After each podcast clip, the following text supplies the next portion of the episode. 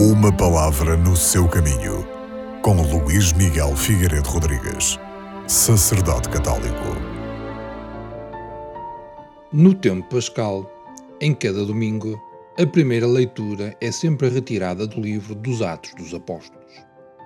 Este livro tem como objetivo narrar o modo como o Evangelho se difundiu pela terra então conhecida logo após a ressurreição de Jesus Cristo e como foram surgindo as primeiras comunidades.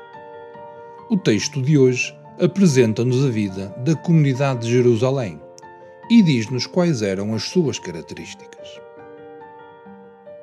Eles viveram muito de perto a experiência maravilhosa da ressurreição.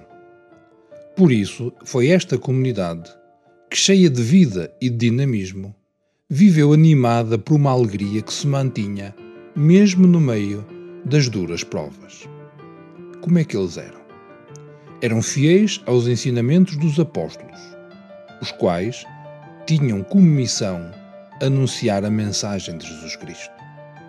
Viviam unidos em comunhão fraterna e expressavam isso em partilha de bens espirituais e materiais.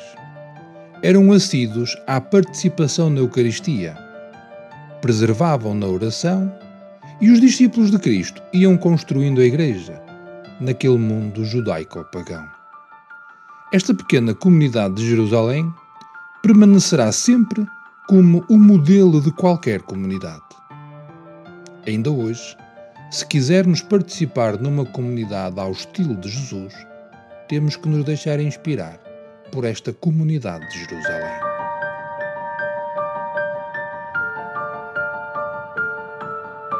Uma palavra no seu caminho.